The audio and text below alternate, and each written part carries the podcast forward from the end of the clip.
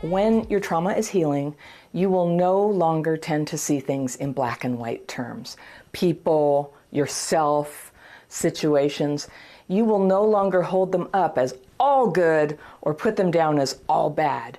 And you'll begin to appreciate the complexity of things and the way people can have faults but still be decent people anyway. And you'll have less outrage and more curiosity about other points of view. You'll have less impatience and more persistence. And you'll lose the attraction to extreme views or authority figures and gain the ability to interact with a variety of people and educate yourself. And relationships where one person dominates will become more equal. Uh, or they'll fade away, and it will be less necessary to cut people out of your life. So think of all the struggle you've had in the past around these problems and how good it will feel to be free. Ladies and gentlemen, the voice of reason back in the building, live. KBLA Talk 1580. You know, we're broadcasting from Africa Town, aka Leimert Park. Your brother Zoe Williams got another heater. I got another heater. I got another heater. Man, listen it's relationships are tough. Relationships are tough, and that's why for many people relationships are finite. They they have a a, a beginning and an end point. Uh, and it's really tough that it has to be that way. Um, and and this is let me just preface this by uh, by saying this here. Uh, if you're in an abusive relationship where somebody putting their hands on you or just you know, y- you have a, a right to get the hell out of there. Okay.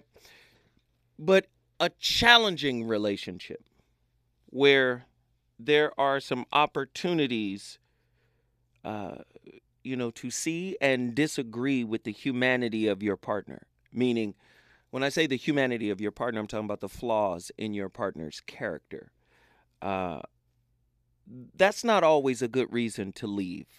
And this is why I'm doing this topic tonight on black and white thinking.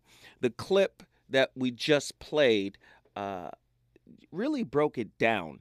And this is why I decided to do this topic. Tonight's topic when it comes to intimate relationships, is everybody a bottom liner?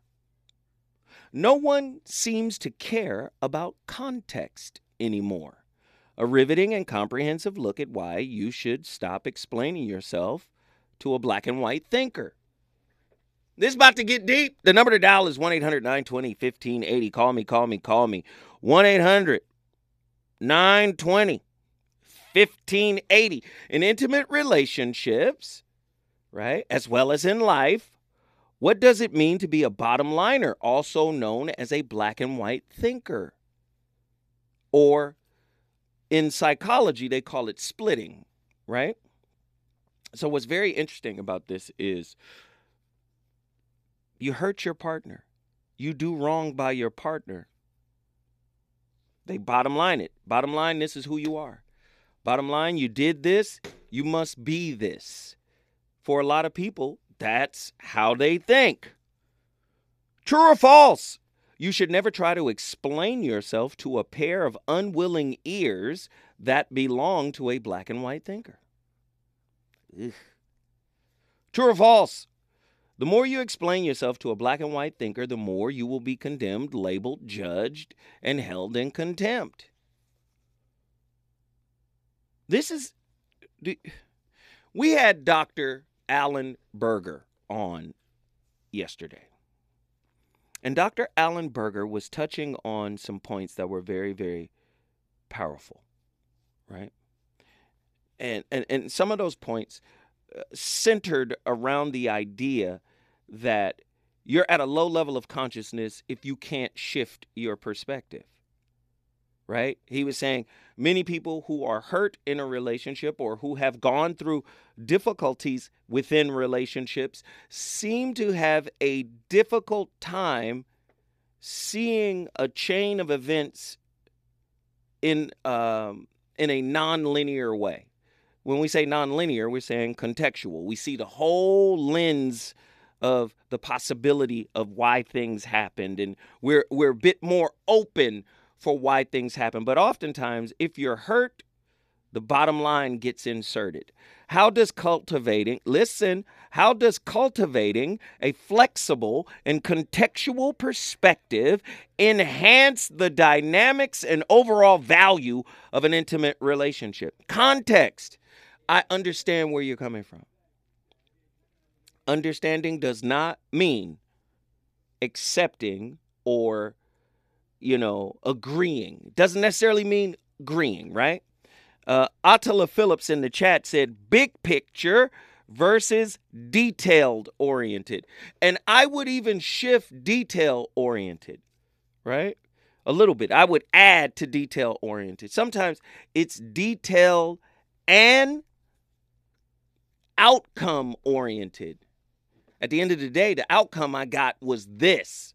So this is who you are, right? How does one's communication style impact their interactions with individuals who tend to think in black and white terms? Bottom line is this. Bottom liner, this, this is what it is. In the realm of intimate relationships, how can we transcend the limitations imposed by black and white thinking, allowing us to perceive and comprehend our partner in a more authentic and unfiltered manner, fostering deeper connections along with deeper understanding. How can one strike a balance between expressing oneself authentically and avoiding unnecessary conflict or negative reaction reactions uh, from those who think in black and white terms? Very, very tough. I was just talking to my girl and I was telling her I'm not taking no for an answer. I mean, I was just playing, of course. I was, you know, she was saying no, by the way. But I was saying I'm not taking no for an answer. But she was saying no. And I had to take the no because I'm not really a black and white thinker. Are you suffering from black and white thinking in your intimate relationships? I really want to know. And and and let me just go even deeper. The futility that is associated with explaining yourself to somebody who is unwilling to listen. Somebody who is unwilling to consider where you're coming from. I want to know do you get caught in those webs where you find yourself spinning your wheels trying to get your point across, trying to paint a contextual picture, but ultimately your partner just sees it in black and white? Firstly, it is important to understand that individuals with a black and white mindset tend to perceive the world in absolutes, lacking the ability or willingness to embrace nuance or complexity. They often adhere to a rigid belief system or ideologies that leave room for alternative perspectives. Right? Uh, it's either this or that. Let me can we go even deeper? Is context and nuanced conversation just intellectualizing, justifying, are y'all listening? Intellectualizing, justifying, or making excuses. Because many people see context and explaining oneself or overly explaining oneself as intellectualizing. Oh, you're just intellectualizing the problem. You're just justifying your behavior. You're just making excuses. Woof, woof. Uh oh. Or is context actually valuable? This is what I was thinking when this happened. This is what I was thinking when I said this. This is where those thoughts and words, these are the feelings and the place it came from. I think it could be true that a lot of people use uh, explaining as a means to make excuses. but I also think lazy listeners use bottom lining to not get context.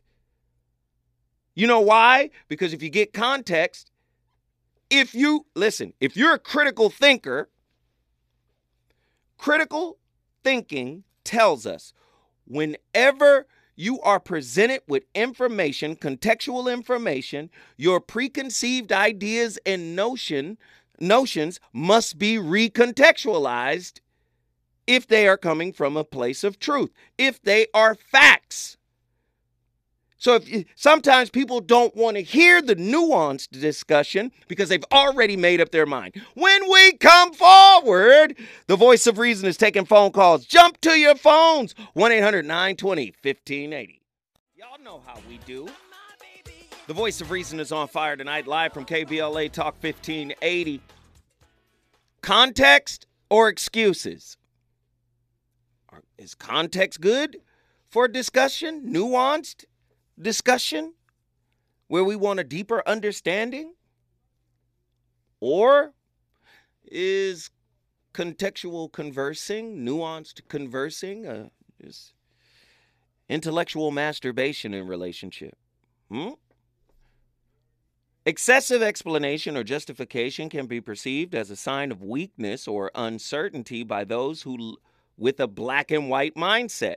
These individuals often value certainty and clarity above all else, seeking definitive answers and avoiding ambiguity.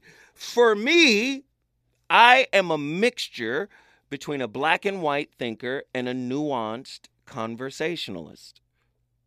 Right?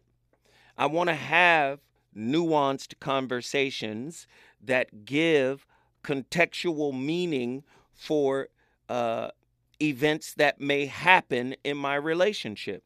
But at the same time, you know, I do want clarity. I want, uh, I, I don't really like ambiguity uh, when they are direct, clear things you can answer. Um, again, things like love, you know that's that's that's an intangible piece right?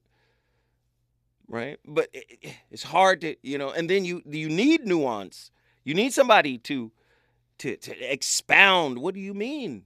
you know by what you said you know? Sometimes these are difficult conversations to have but i'm in the middle.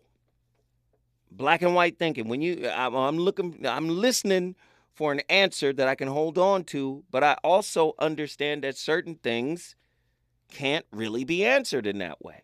Furthermore, excessive explanation or justification can inadvertently reinforce the black and white mindset by inadvertently validating its binary thinking. Uh, when individuals attempt to explain or justify their position extensively, they may inadvertently reinforce the notion that there are only two opposing sides to an issue. Inadvertently reinforcing black and white thinking, the perspective of it. This can further entrench the individual's rigid beliefs, leading to increased condemnation, labeling, judgment, or contempt for those who deviate from their established world view. Listen, every relationship can work. Let me tell you that right now. Every relationship can work. Part of making the relationship work is not aggrandizing the acts of humanity that happen within the relationship we tend to blow we not blow it up because hurt is hurt and everybody feels hurt but i'm gonna tell you right now. Hurt can shatter your partner's image of who they think you are because there's a bottom lining that comes with it that says i can't believe you did that or i can't believe you said that. Do you know how you acted? Do you know how what you did, how that affected me. Right? So then the person who loves, the person who cares, if they're worth their salt, what are they going to do? They're going to try to explain. Listen, this is why this happened. This is where I was coming from. My intent was this. I didn't mean that. But guess what? What you're saying usually carries less weight than what happened. Is that because we're black and white thinkers? Right? It is worth noting that excessive explanation or justification can also be perceived as a form of intellectual elitism or condescension by individuals with a black and white mindset. They may interpret the act of providing extensive explanations as an attempt to assert intellectual superiority as a means to belittle their beliefs. Right? That's ugly. This perception can trigger feelings of resentment or hostility, resulting in condemnation or contempt towards the individual offering the expl- explanation. Are we not in these types of relationships? Any relationship can be healed if you got two willing partners. Willingness is a level of consciousness, right? Resistance and resentment is a level of consciousness, right? And I don't have to tell you what's a high level of consciousness, low level of consciousness. Uh, again, and I'm not talking about relationships that are exceedingly violent or abusive or any of that. I'm talking about people going through life together as works in progress as whips, right? And sometimes we get overwhelmed, we get flabbergasted, we, we, we run out of we run out of gas, we do all of that. But as Dr. Alan Berger said yesterday, dissatisfaction, disappointment, disillusionment is actually a part of healthy relationships. Wow. We have to be able to move through those moments. Ah, this is ugly. To navigate these challenges, it is crucial to strike a balance between providing explanations and respecting the mindset of those with a black and white perspective. While it is important to promote understanding and encourage critical thinking, it is equally important to acknowledge the limitations of excessive explanation in changing deeply ingrained beliefs. Instead, focusing on and fostering empathy, active listening, and open dialogue can be more uh, effective in bridging the gap between differing perspectives. We're on fire tonight, and I want to get a caller in real quick. I'll tell her, Houston, Texas, get in here. What? I was not expecting that. What's going on, Uncle Joe? What's happening? You good? I'm all right. I'm all right. Listen, um, why are you calling me out? I called you why out. Why are you calling me? Uh-uh. Yeah, yeah. I'm I'm struggling with the black and white thinking. I'm not gonna lie to you. Why are you struggling with um, the black and white um, thinking? Because black and white thinking is comfortable for me. Like coming from a family where you always have to have an answer. Mm. Um. So I feel like I'm being positioned in a place in life where there's a lot of gray now. Mm-hmm. Um, and so it's just, I guess, about giving compassion to to other people, but I got to remember to give it to myself too. Mm-hmm. And so, you know, it's just kind of teaching me, I guess, to tune my ears to more so to people's hearts and less towards the mission of trying to give them an answer or help them through their situation. Mm, context, huh? You don't, yeah. you don't really like context, do you? I like context within certain situations. It depends. I mean, okay, like, okay. Hold your thought. When we come forward, we going back to Houston, Texas. Attila gonna talk about it. It's so important for us to recognize what black or white or all or nothing thinking is. It's also called by its technical term splitting. and I want you to be so clear after this episode that you can see what's happening. You can see if it's happening within you, and you can see when it's happening within the other person. Those people that I call hijackals, particularly. And a hijackal, my trademark term, is a person who hijacks a relationship for their own needs and purposes and then relentlessly scavenges it for power, status, and control. You probably know one, that's why you're here. So, one of the things that they have in their arsenal, and we all do to a degree, is this capacity for seeing things in a different way whenever they feel threatened. And hijackals always feel threatened. And that's an important function to understand because this all or nothing black or white thinking is very, very polarizing, obviously, by the title. And so it's this or it's that. There's no ability to see all the possibilities between this and that. Something is wonderful or it's terrible. I am loved or I am leaving. I hate or I adore, but nothing in between. They can't get the pieces together. So it's very divisive by the nature of it, but it's divisive in a relationship, which is why I asked the question is black or white thinking, all or nothing thinking, ruining your relationship?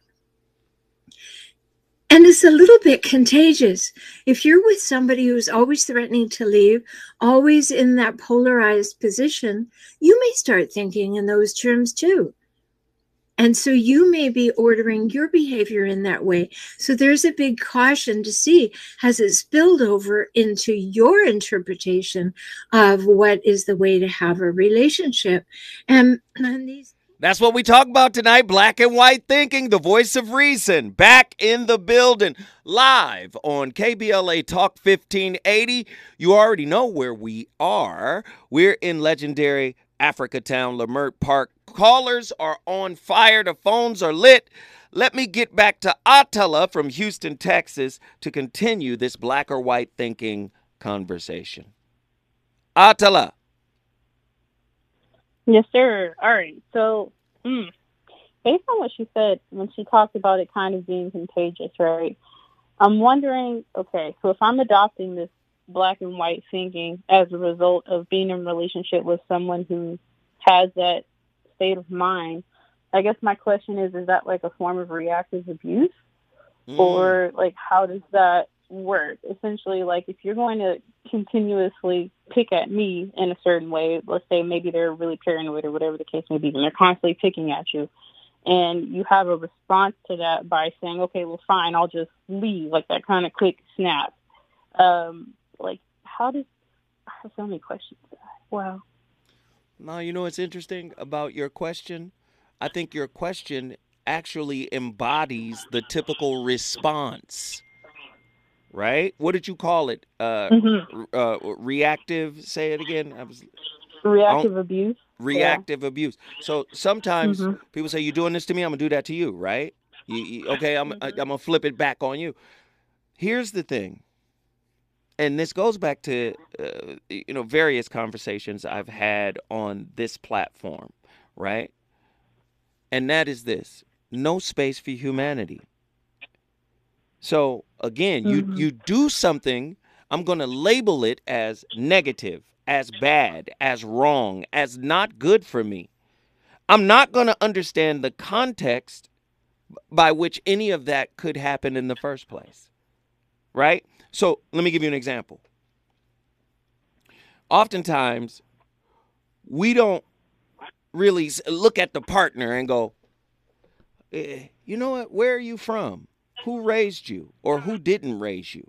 We don't really look mm-hmm. at that, right? Until something happens in the relationship. Then we start saying, oh, wow, you come from this environment. This is how you were raised. This is your attachment style. You get what I'm saying? We usually don't start there. We usually wait to see how somebody shows up. And then when they show up, that's when the black and white thinking goes, oh, this is who you are as opposed to mm-hmm, wait a minute, mm-hmm. this is where you came from. Now let's work on undoing that. See, a contextual thinker or listener will be able to say, okay, I see where you're coming from. Now, you can't be with me like that, but this is where you should start your work at, right? Mm, okay. Do, Okay. do you see where I'm going with that? yes. But many yes, people absolutely. use the black and white thinking apparatus or strategy as a way to justify saying this is who you are and lock you into that belief system. Now, to me, I believe it creates conflict. So now I'm going to ask you this question Mhm. moral ambiguity. Mm. Mhm. D- uh, uh, uh, Do you understand? Do, no, Yeah. what I'm saying is that black and white thinking is going to lock in the conflict. This was either good Right. for me or it was bad for me. He- here's the contextual understanding of that. Watch. The worst relationship we were ever in taught you the most, right? Oh, yes, I learned this, I learned that. Wow, it was valuable. Mhm. So you, by right, you should look at the relationship as gray, right? In a gray sense, like, oh, okay. And if you learned a lot and you evolved, as Dr. Uh, uh, Alan Berger said yesterday, sometimes you don't have to start a new relationship. You can restart the one you were in and renew it and make it new. So now let me ask you this question: To what Mm. extent should what extent should relationships incorporate elements of moral and emotional ambiguity to foster a more comprehensive understanding within the context of marriage and relationships? And could this approach enhance the likelihood of cultivating a healthy relationship? Did you hear what I just said? Yes, I did. that was a that was a lot. Yes. So let me read it again. To what extent should relationships incorporate elements of moral and emotional ambiguity to foster a more comprehensive understanding within the context of marriage and relationships? And could this approach, moral ambiguity and emotional ambiguity, enhance the likelihood of cultivating a healthy relationship? What is emotional ambiguity? Attila? Oof. Emotional ambiguity. That's tough. I would say, if I could speak, I guess, from my past situations, emotional ambiguity would have been allowing that person to be in whatever emotional state that they were in without me having to or trying to figure anything out, putting the pieces together. Uh, Just stay, kind of allowing it to exist. stay with me. Stay with me. Stay with When we come forward, we going back to Attila because we cooking right now. The voice of reason is on fire. Black and white thinking or just making excuses. The legendary Donny Hathaway. My playlist is my co-host, the voice of reason. Back in the building. We're having a deep topic. Do you have a limited perspective? Do you have an expanded perspective? And if you have an expanded perspective, uh, are your intellectualizations just justifications for your poor behavior? Are you a bottom liner? Bottom line, this is what it is. I go by actions. I don't go by words. You said what you said. You know, uh, somebody said I'm a gray Jedi. Yes, ghetto gourmet. I'm a gray Jedi. There, I'm. There's some ambivalence in me, and I think that helps me to understand both sides of the coin. A limited and inflexible uh, perspective on intimate relationships can contribute to challenges in maintaining healthy and fulfilling relationships in several ra- ways. Unrealistic expectations. When individuals have a narrow view of what a relationship should be like, they may have an unrealistic expectation of their partner. This can lead to disappointment and frustration when their partner does not meet these rigid expectations, causing strain in the relationship. You're in a relationship with a human being.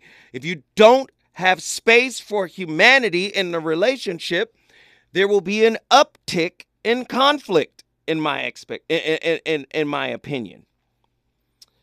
There will be a lack of accountability because it's bottom line. Either is this or that. A limited perspective uh, on relationships often means being resistant to change or new experiences. Relationships require growth and adaptation over time. And if one or both partners are unwilling to be flexible, it can hinder the development of the relationship and prevent it from evolving into a healthier and more fulfilling state. Listen to that. We're talking about inflexible perspective here, or black and white thinking, or splitting, right? Lack of adaptability. Why do we adapt, Attila? Attila, why do we adapt? Oof, why do we adapt? Oh, I mean, hmm. I feel like we adapt because, well, you could adapt for multiple reasons. Maybe you're looking for an outcome and it's manipulative. Maybe you're genuinely adapting because you're trying to understand your partner. Mm-hmm. Um, it, it, could be a lot of things. People pleasing, so that's like an over adaptability. Mm-hmm. Um, I think the biggest reason why we adapt is because we recognize that there is a change that needs to be made, and whether that's within us or within that person, you just have a willingness to do what it is that needs to be done. Truemonger said to survive, survive the relationship environment. I'm hearing. Sometimes, uh, yes, uh, sometimes adaptability isn't really authentic adaptability. Sometimes it's just acting. It's performance. Absolutely. right. Especially if that's how you live. That's how you were raised. I mean, you're talking about being in a state of constant uh, fight or flight all the time. You know, your right. serotonin levels or whatever. Like, yeah, that that's your norm is adapting but, because it brings safety. But what about psychological and philosophical adaptation? Mm. That means you're growing. That means you're expanding. Oh, yeah, you're learning. Yeah. You're growing. Again, we rather we rather take what we've learned from a difficult situation and take that to a new situation and say that the, the, mm-hmm. the situation that we had to learn that from wasn't a good situation. When in actuality, Correct. it could be a, di- a good situation if you shift your perspective. You broaden right. your perspective, right? This is true. I mean, that kind of goes back to the math thing too, um, right? If, if the issue was that you know someone's math flipped and there was a horrible reaction to this math flip, then I mean, I think trying to recontextualize it by saying, well, I'm going to move to a new situation because the old one didn't work out is a way to keep your mask on because then you don't have to really um, address what it is that you did in the situation. Oh, that's good. And you don't have to address the pain of letting go of something that could possibly be good for you. Wow. Good stuff. Good stuff. Attila from Houston, Texas, always calling in, making me think.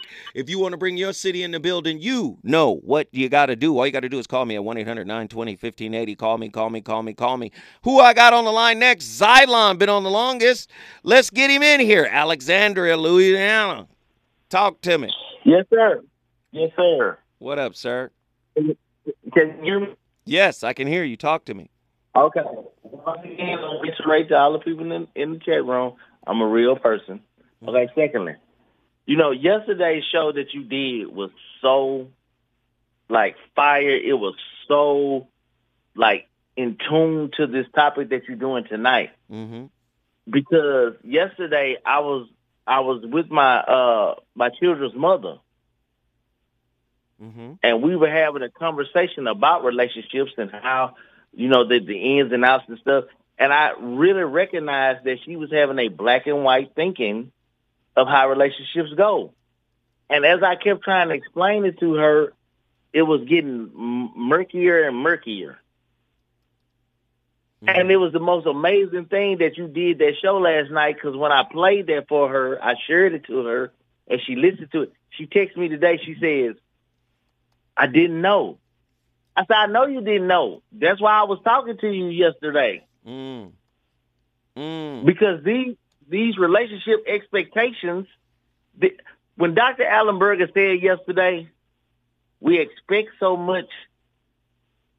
We we expect so much from the world. We expect little from the world, but we, I mean, we expect so much from the world, but we expect so little from ourselves. Mm, mm-hmm, mm-hmm, mm-hmm. Like that hit her in her chest because she's married to a whole nother dude, but she done kicked him out.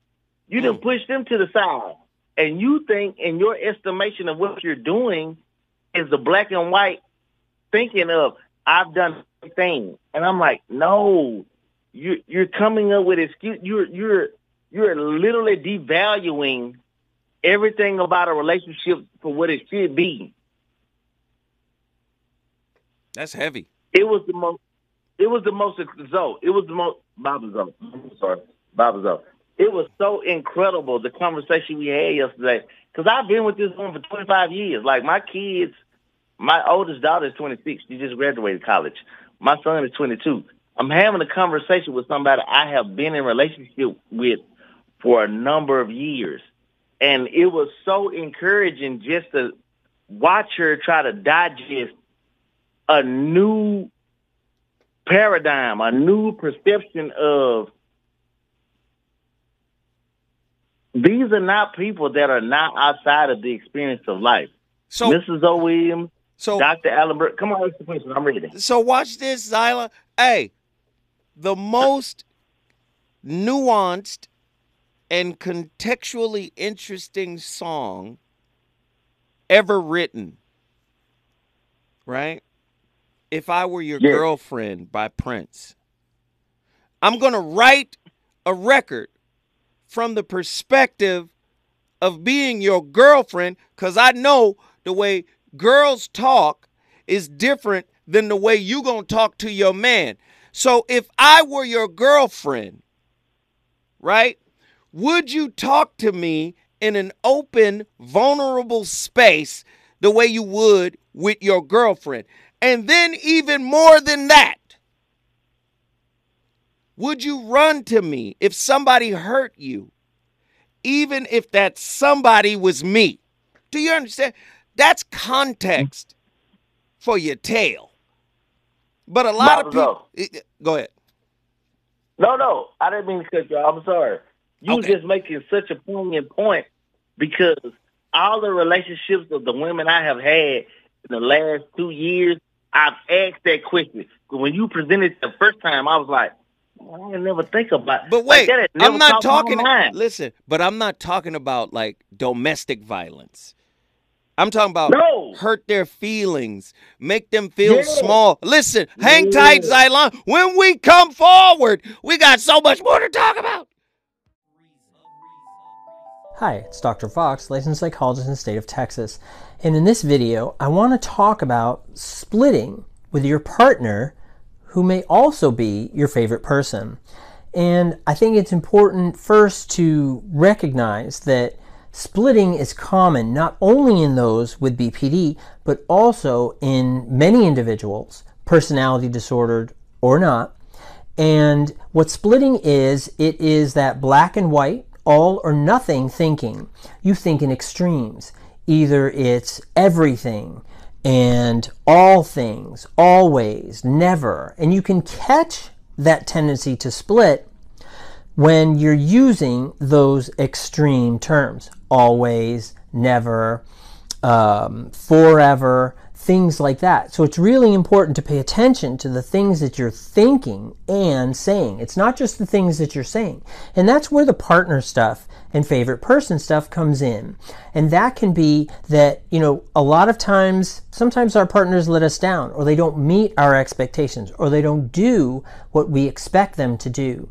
And it's during those times that it gives BPD an opportunity to take advantage, to amplify your core content, things that are going on underneath. That core content can sometimes, and it is for many individuals with BPD, it can be emptiness, abandonment, it can be fear of rejection, it can be a lot of different things. And I think that th- those three are probably the most common that I see in my clients that are along the BPD spectrum but it can be a variety of other things for yourself. And what happens is, is when you have these issues or these experiences or these, what I like to say is, they're kind of like sensory indicators. When you believe that your partner is going to abandon you or reject you, or you have a moment where you feel very alone and it triggers this sense of emptiness that feels like it can't be filled.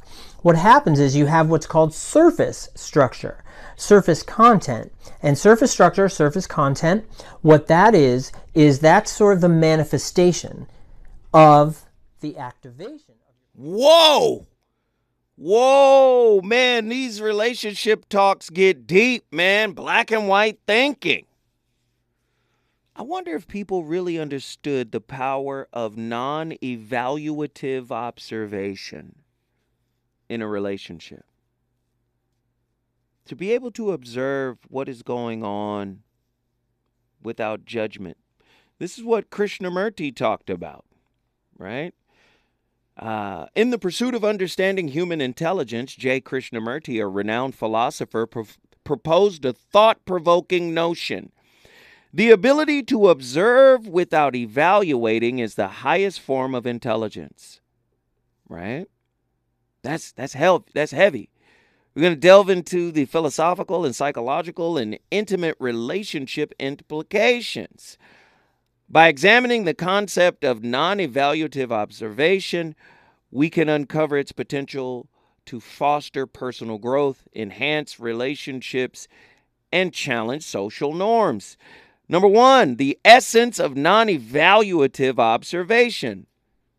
Non evaluative observation refers to the act of perceiving the world without imposing judgments or, compre- or preconceived notions. It involves a state of pure awareness where one simply observes the unfolding events, thoughts, and emotions without attaching labels of good or bad, right or wrong.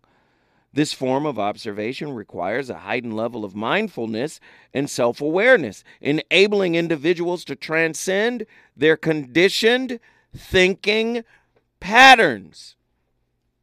I was raised this way, and that action to me looks like that. That's what that is. And we'll bottom line out on it. Nuance, justifications, intellectualizations are all excuses.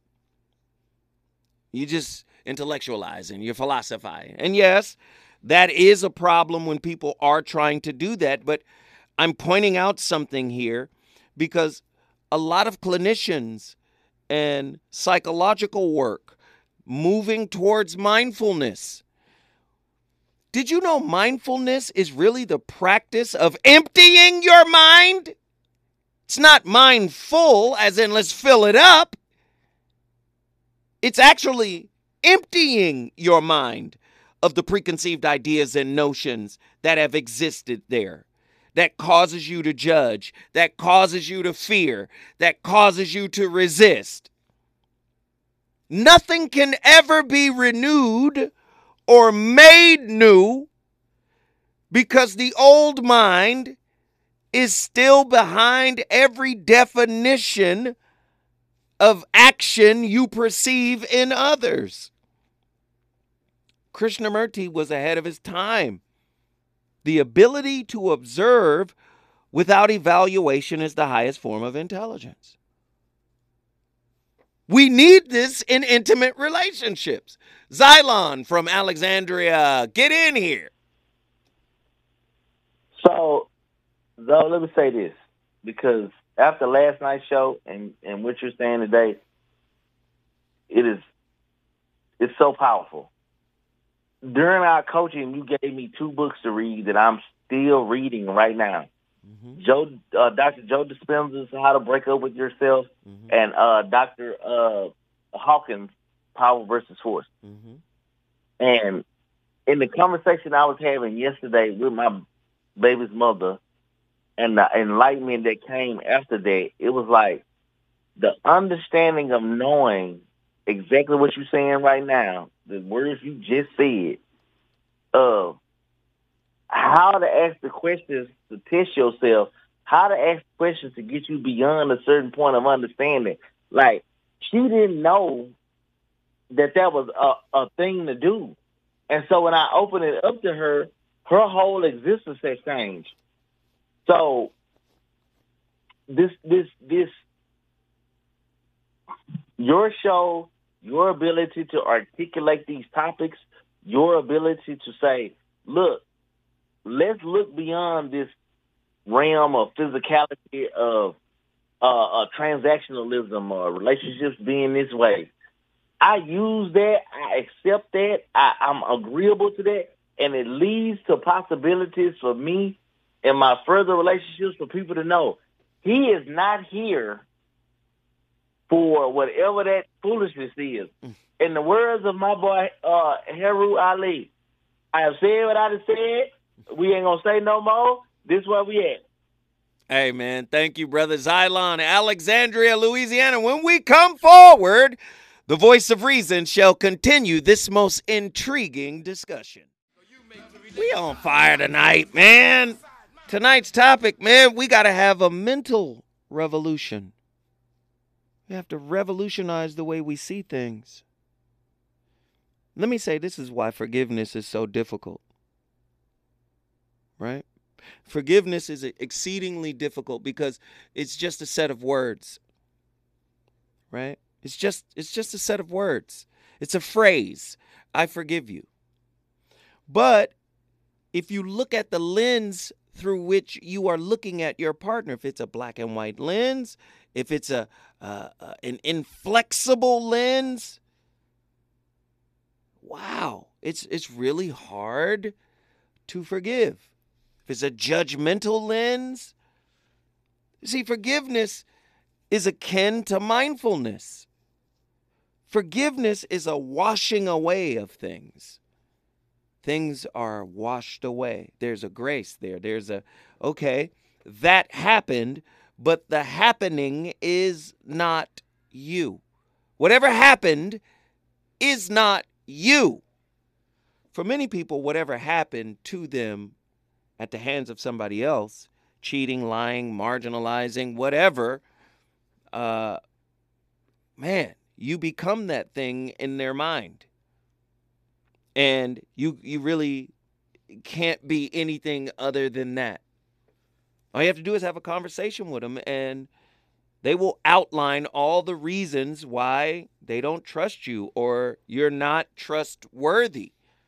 Because everything is based on what was done, not what could be. And again, uh, oftentimes you have to have a revolutionary mind to get outside of the mold, I should say. The mold we came from and the mold that the relationship creates around us is very heavy, man. Wounds and hurt creates moles. I'm not saying moles like moles on your face, a mold, right? A wound is a is is a mold in uh in a in a in a it's it happened at a time, and when that happened, there's a timestamp, boom, and then there's a mold there, like, oh, this is who that person is. Maybe, maybe not. We've got callers on the line that want to talk about it, though. Let's get them. True Monger, been on the longest, Dallas, Texas. Get in here. Yes, sir. What's happening, man? What are your thoughts about tonight's topic? Oh man, uh, it, it's it's an exposing topic because a lot of people do continue to think this way, and they'll they'll probably conditioned to think that way, and then they never bother to learn any other way, or they don't want to see the human in themselves or their partner. Mm. They just want to go by uh, this wherever the standards are, wherever the structure is, wherever the wherever they model, and they think that's all there is to it. But we're we're all too flawed for that. Mm. We got we got to get to the point where we, we can see where we can be in the gray area and acknowledge what they may have done, how they act, and just take it for the human they are. But the gray the gray area is scary though, bro. Yeah. So That's that's what I say. I'm I'm I'm a mm-hmm. yeah, so so what is scary? Let's jump in, right? Yeah, because if I if I remain in my comfort zone, yeah, as soon as you uh, commit an infraction, I'm gonna hold you by that and never let it go. Right. But that's not doing me any good, and it's not doing that person any good. Cause I wouldn't want that done to me, even though it has been. But see, but that's what I'm saying. That's what I'm saying about nuance. When you stretch your perspective, right? When you stretch mm-hmm. your perspective, again, nuance just adds so much more depth to mm-hmm. what you're experiencing, right? To what you're right. going through. You, you're you're not as quick to say this is good or bad, right or wrong. You might even mm-hmm. you might even take a negative situation and say this was fulfilling. Do you, do you see? Yeah. The, the, the, back to what we were talking about yesterday with Alan Berger when we mentioned Rumi. When Rumi said the light is where the wound uh, or the wound the, the wound is where the light enters, right? Mm-hmm. Well, for to many people that are black and white thinkers, that's oxymoronic. First off, if the light is healing, but the wound is I don't I really don't want nothing to touch that wound. I don't want nothing to touch that wound. And many people don't understand light is a metaphor for enlightenment. So I, I, I listen, don't touch the wound because black and white thinking is this is good, this is bad. It's a binary process. This is good for me, this is bad for me.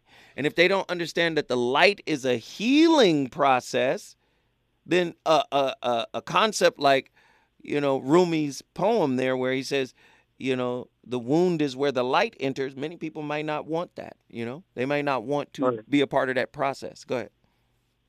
Yeah, and that's unfortunate for them because they're stunting their own growth by thinking that way. But you can point it out all day to them. It still has to sink in for them, and they have to be be the ones to change that. So that's where their accountability and the responsibility come in. Most people don't want to be responsible for their humanity. Not that part of it. Right. They just want to go through go through this this sick society almost cuss, but uh, don't cuss, don't cuss. Through, yeah, they just want to go through the go through the motions, right? Not doing any self work. Like I said, man, I've had, I've been cheated on, I've been lied to, I've been through all that, and there were points in my life where I did think black and white. Oh, you did this to me. That's all. There's no point of you me even being in contact with you because mm. you're just gonna keep doing it. I had to grow out of that. Interesting. Interesting. Again, my brother, my brother Truemonger, we always appreciate your insight, brothers. We always appreciate it. Man, you know you're more than welcome to call in here anytime you get ready, man. Thank you. Thank wait. Yes, you got one more? I know you got one more, don't you? You got one more jewel for me, right? I can come, I can come on one. Ah, hey man, I'm just messing with you, man. I appreciate it. Thank you for reaching out. He brought Dallas, Texas in the building. If you want to bring your city in the building, all you got to do is call me at 1 800 920 1580. My brother Truemonger cooking. Who else we got? Oh, he said the phone lines are open. Call in. We got lines. But we also got Nazarene X from Atlanta, Georgia. Nazarene, jump in here. Yo. what up, bro? Check. Man, look, I got in trouble again for my so-called black and white thinking. But I'm one of them Twilight Zone Wait, brothers. is it so-called or is it real? I don't really care. I just know I got in trouble and I owned it. So uh, here's the thing, right? Because uh, I think there's a difference between having bottom lines and non-negotiables, mm-hmm. and just like having your respective individual head on straight, or say on track with how you want to look at things. I mean, you can be open-minded, but let me give you this example, if I, I can real quickly. Years ago, I met a woman, and she was really on her like as far as speaking points. She was like, you know, like, you know, yeah, the black woman is God, I'm God in the flesh, this and the third, like I'm a God, this and the third, right? This is about three years ago. And whole time while she's kind of exuding or like pushing this I'm God in the flesh, I'm God in the flesh thing. I'm like, cool, respect. But at the same time, he was talking about taking the Jabberwocky, like because of the COVID pandemic thing, because mm-hmm. she was scared of COVID. Mm-hmm. So for me personally, when I heard that, to me, what was a contradiction, I kind of brought that up. Like, well, how how you God but you scared of a virus? To the extent where you know you feel like your only uh, mode of recourse would be X Y Z option. Like, with that, you know, just kind of hearing that mind, and not to say was right for her, but in the context, it was like for me, I guess it's kind of black and white in that sense in terms of certain aspects or elements of the way that I feel like life works. So for me, I could be looked at as a black and white thinker in the sense that, okay, well, the whole of God isn't necessarily only going to find protection by way of a man-made situation. Mm. If he's in, like that, that kind of contrast. So it's like, I, mean, I let people kind of do what they do, but in that sense, I, I, maybe that's me being a black and white thinker. Kind of sound like that? No.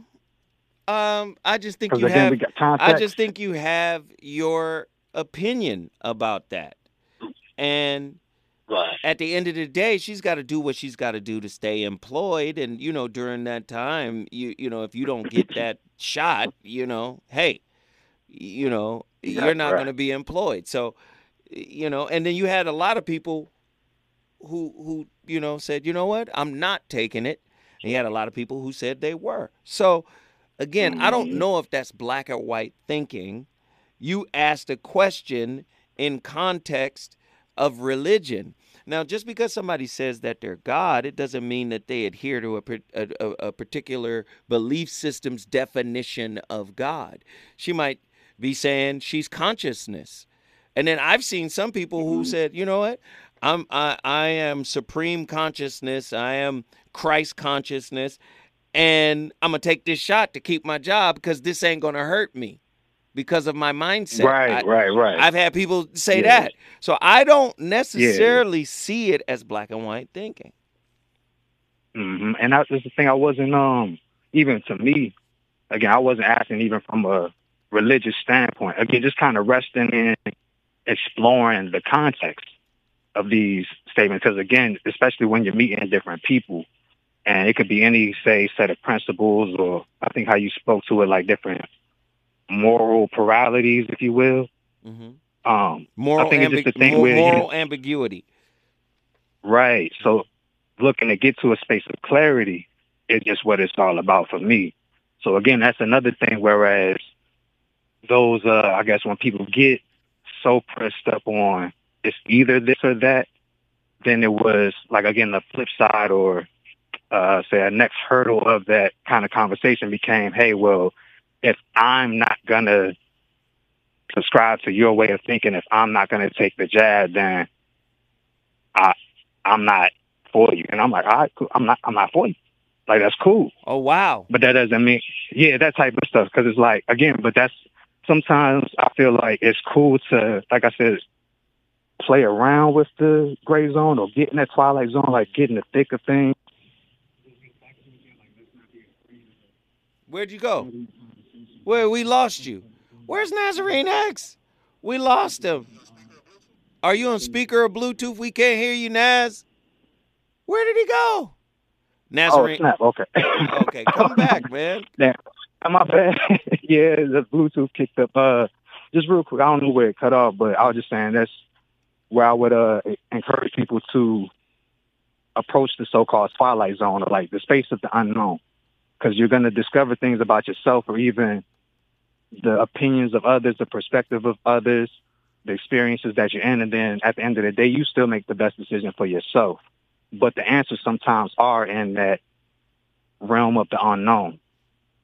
So like sometimes it's better for us to go ahead, go and get some information, be open minded, get an additional perspective and all, so that way we can still refine how we want to proceed for on whatever level. Mm-hmm. So I just say like play around with the twilight zone. the Twilight Zone. That's what I call it. I just call it. Hey man, listen, I appreciate your insight, man. I appreciate it and thank you for calling in as always. Hey man, this is Uh, good stuff, man. man. This is good stuff. Thank you so much. Nazarene X from Atlanta, Georgia. Again, when I come forward, when we come forward, I'm going to talk about the wounded ego, the, uh, the you know, uh, how the wounded ego creates these uh, fear-based perspectives that are limited and rigid and how they can potentially cause us you know, to damage our relationships by trying to protect ourselves with black or white thinking. Appreciate y'all. Thank y'all. We finna come forward though. Our wounded, egoic, fragile, limited binary, and fear based perspectives can indeed be a significant contributing factor to our psychological pain right? These perspectives often arise from past experiences, conditioning, and societal influences that shape our beliefs and perceptions. When we hold on to these perspectives rigidly, they can create a distorted lens through which we view ourselves, others, and the world around us. And the reason why we're talking about this limited perspective stuff is because again, if these filters are over our eyes, right? Right? If these limited and rigid belief systems and perspectives are over our eyes, then it's really hard to see the humanity in our partner. So anything they say to explain or to give context to what may have happened in a relationship a disagreement, an argument, frustration, falling out of love, whatever it is, might be seen in a negative light. We've got callers on the line. Let's get them in here to talk about it. Heru Ali, Battle Creek, Michigan. Peace and love to the family nations, honor soul, and the Arabia and the God, Tavis Smiley, and all staff. Listen, um, there was a popular song back in uh, the '90s that said, "You can get with this, Or you can Or you get, with, get with that. you can get with this, because this is where it's at." Wait a minute, those are. I only have two choices: Republican or Democrat. That's it. That's it. right. So so what I what I would what I would tell you is um, this is like a everyday phenomenon I see played out uh, in my life experience. It's like you couldn't consider uh, any other uh, relationship paradigm. That's absolutely no. It's got to be monogamy. It's got to be. You know what I'm saying? It's like really. Who were you? And matter of fact, where did you get your relationship paradigm from? Mm. Well, I, I, do we want to judge him like that, Heru? I don't. I don't. No, I was asking a question. It wasn't a judgment. It was a question. Okay. Go ahead, sir. But, Go ahead, sir. But wait a minute. You said, "Who are you? Where did you get your relationship?" No, I said, yeah, yeah. Who, who, who were you before you adopted and was inculcated, indoctrinated by your colonizers? But did, okay. Like, what? okay. How did you live before, you know, uh, uh, allegedly 1619, which so we know that's a about fallacy, you, you but- talking about slavery now? So you, No, no, I'm talking about uh, the indoctrination that has started since we met those uh, smallpox infected uh, uh, testosterone toxic monkeys. Wait, a, but. Heru, wait, hold on, Heru. Are you saying. Yes, sir. every every African or uh, original man society was Aboriginal indigenous. I'm listening. Aboriginal indigenous, right? Are you saying they were all polygamous? What I'm saying is, I'm just asking people- because Oh, so- no, I'm just absolutely. Go asking. ahead, sir. And the only reason why I'm asking is because every time I hear this, they'll, eh, you know, before we came here, we had a Mhm. different construct for relationship. We were before they came here. Because you know, less Wait, then than, wait, answer uh, my question. 400,000. Just yes, answer sir. my question. I'm, I'm about to answer. are ahead, all. Ahead, are sir. all of the Aboriginal indigenous folks, man, are they all Mhm. non-monogamous? I'm trying to figure that out. Not today. I'm saying not, not, not, I'm saying in, in ancient history. in ancient times they were all non-monogamous. I'm just I'm just asking. Well, I wasn't there, but what I can tell you is that there is more than enough uh, uh, primary evidence to demonstrate that uh, it wasn't monogamous. Well, first of all, here's the thing: why you think your baby daddy, not yours, because we don't have no baby daddies. Why you think your baby daddy is sleeping with you and sleep with her, and you know, but he with you and all that stuff? That's called serial monogamy. Somebody came up with it. Why? Why is that okay? Uh, listen, a tiger can't change his stripes. Yes or no? A tiger can't, but a Uh, human no, can. no. Well, oh, well, I like tiger stripes on the human female, but here we go. No, no, no. Listen, nature always wins in the end. We have been indoctrinated and inculcated. We don't even speak. What, what's our original language? What's your original language? You from you from from Chattanooga, Tennessee. I'm from from uh, Well, Birmingham, Alabama, with wait, the Choctaw. wait, hold on, Heru, you're going Yes, all sir. over. You're going all over the place. Oh, straw man argument. I see you, third eye. No, I'm just saying. Go ahead, You, go ahead. You going all over the place. I want to. I want. I, I want to be clear here. Black and white thinking. Bottom line, it's either this or that. It's either right or wrong, right? And I'm trying to be clear how that could be detrimental for intimate relationships. Because that eliminates synergism. Talk to me about it.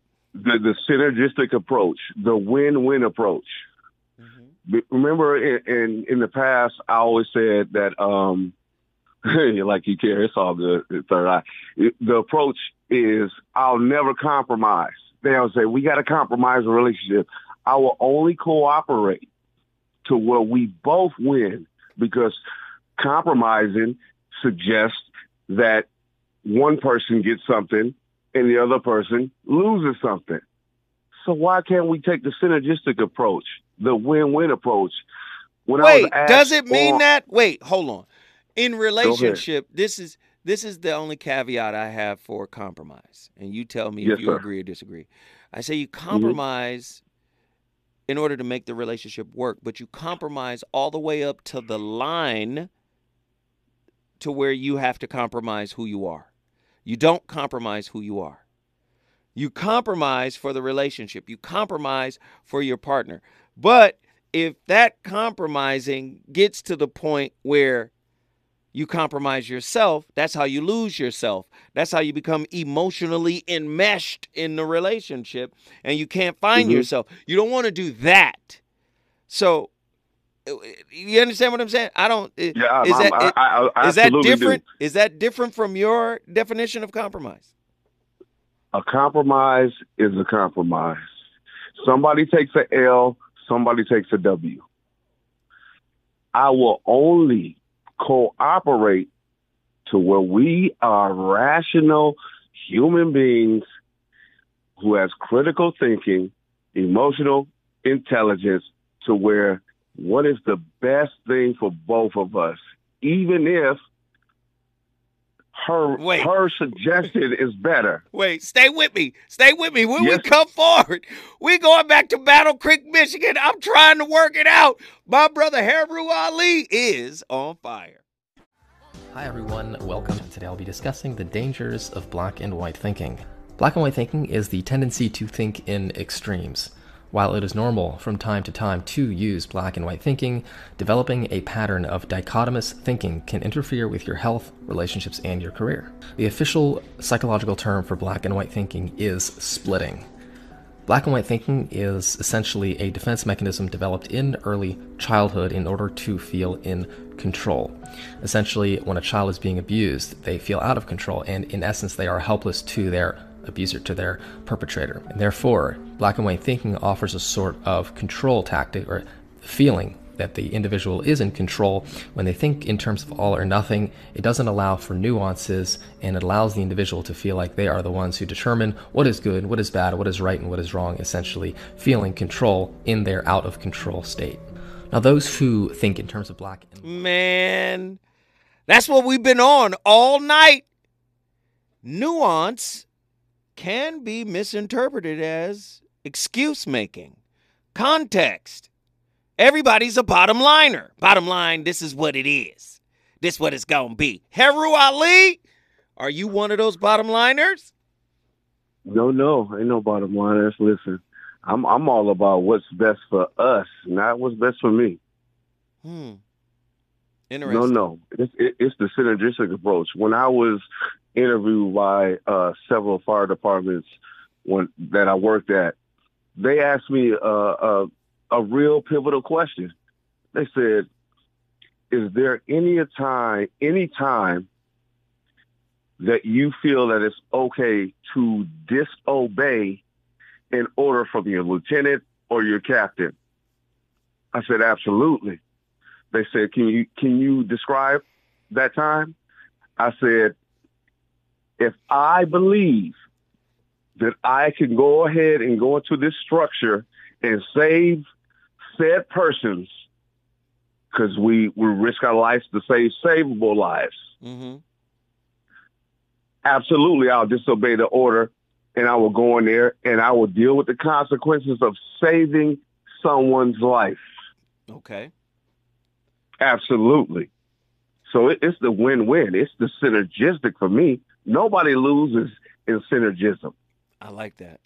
I like that. Nobody loses. Listen, nobody nobody wins when the family feuds, but nobody loses when the family is synergistic in relationship and all of that stuff. And and I have to give uh, a premier shout out to the queen. L- listen, it's just it, listen. It's, it's the understanding. It's women. Your superpower is your femininity. Mm-hmm. Is Keep- your femininity. Keep going, brother. All right. Thank you, man. I Heru, that's to the family of nations. Please stay safe. And Thank you, brother. eye, I love you, brother. I don't know you, but it's all good. There I it see is. you. Heru Ali, Battle Creek, Michigan. Andy had a great point on compromise. He had he had an interesting perspective. Talk to me about that, brother Andy. Yeah, I was, as I was telling you uh, during the break, um, you know, Heru Ali uh, mentioned compromise, and I know you guys were going back and forth about it, but you know, the way I see compromise is uh, the creation of a third space, right? So I'm in my space, you you are in your space, right? There's things that you like and dislike about me. There's things that I like and dislike about you. Now, in order for us to be synergistic, as as Heru Ali said, I think it's best to create what I call a third space. Mm. In other words, it's like we create, uh, for lack of a better term, like the Ten Commandments that mm. me and you will abide by. Mm. That is our compromise.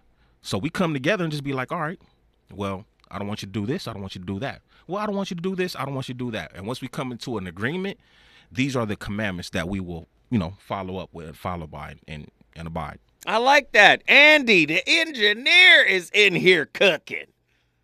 I need y'all to understand something, though. The goal is to cultivate as much internal freedom as you possibly can in intimate relationships. It's very difficult to cultivate internal freedom when you are imprisoned to unhealed wounds. Unhealed wounds have a tendency to actually imprison our perspective. Within this framework, our significant others can indeed become triggers for unresolved and unacknowledged pain that already exists within us.